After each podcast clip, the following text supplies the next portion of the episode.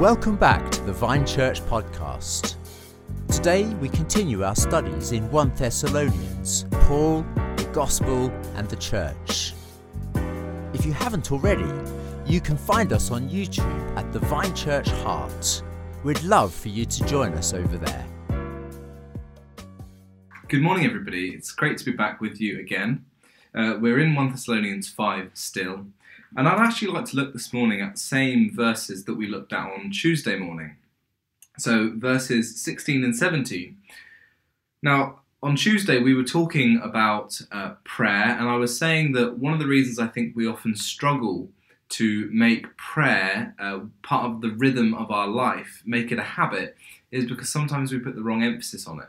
And I was saying that we should see prayer as part of our worship, but also see prayer as a um, as an opportunity to come before God and to line our will up with Him.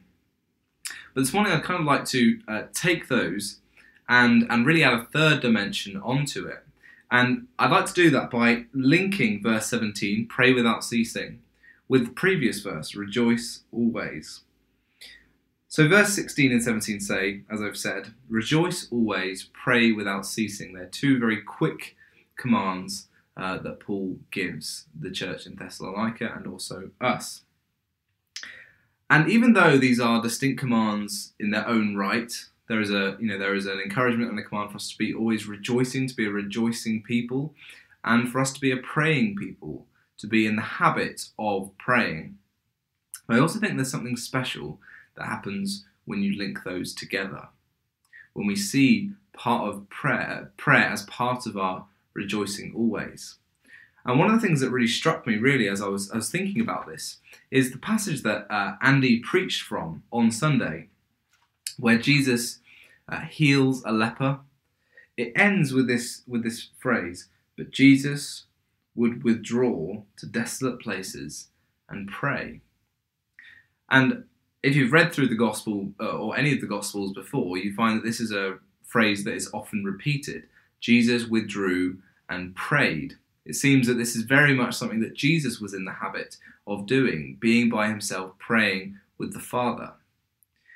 And it's interesting that it often comes up, in fact, I think it always comes up, after Jesus has done some great sign or work or miracle among people. There's some places even where he seems to be um, getting quite tired of being with the crowd. I think of places like before he walks on water, it says that all the disciples were going back and he just was exhausted and withdrew and went to pray. And so I think what we're seeing there is that as Jesus is being uh, tired out and and um, showing himself to many people, and obviously there's there's a kind of a fame that comes with it, and there's a tiredness that comes with the fame. How he finds his joy and his energy recharged is by going to spend time with the Father. Again, like we were talking about on Tuesday, to line his will up with his Father's, to worship the Father, to be in his presence. That's what he needs. Now, if that's what Jesus needs, then even more so, we need that.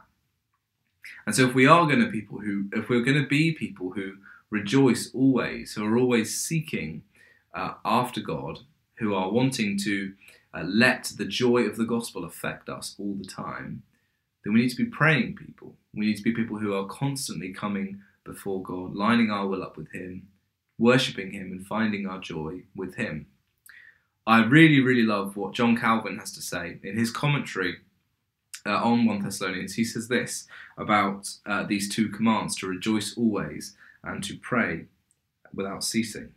He says, However, our minds are easily dispirited until they give way to impatience. And so we must observe the remedy that he adds on immediately afterwards. So we're told to rejoice always, but we get easily dispirited. So it's hard to obey this command. So we must observe the remedy that he adds on immediately afterwards. For on being cast down and laid low, we are raised up again by prayers, because we lay upon God what he has burdened on us. I love that. I really love that image that prayer is an opportunity for when we are feeling dispirited, when we're saying, Lord, it's hard to be rejoicing right now, to come before God and give back to Him what He has put on you, to share in the burden that He's placed on you, to, to be disciplined by God. And then he finishes, As, however, there are every day, no, every moment, many things that disturb our peace and mar our joy, he has for this reason, uh, he bids us for this reason to pray without ceasing. Just think of the image of, of what's happening there. Paul has told us to always be rejoicing. But sometimes that's hard to do. And so immediately afterwards, he tells us to pray without ceasing. Because as we pray, we come before God, we line our will up with Him, we worship Him, but we also put back on God. We share with God what is burdening us. And so, as every moment and day is against us, and our, I love what he says, our peace is disturbed and our joy is marred, yet God gives us the opportunity. He bids us to come before Him and pray. So, if you want to be, I think, following what Paul says in 1 Thessalonians 5 here, a deeply contented Christian, a Christian who can say, I rejoice always. I don't think that's possible without obeying the command that comes immediately afterwards pray without ceasing. If you want true joy, then we need to be prayers.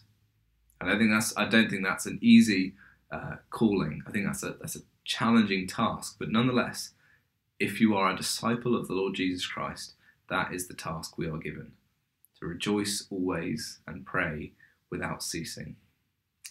Let's pray as we come to a close. Heavenly Father, we thank you that you bid us to come before you and pray. Lord, when our peace is disturbed, when our joy is marred, we can come and spend time in your presence.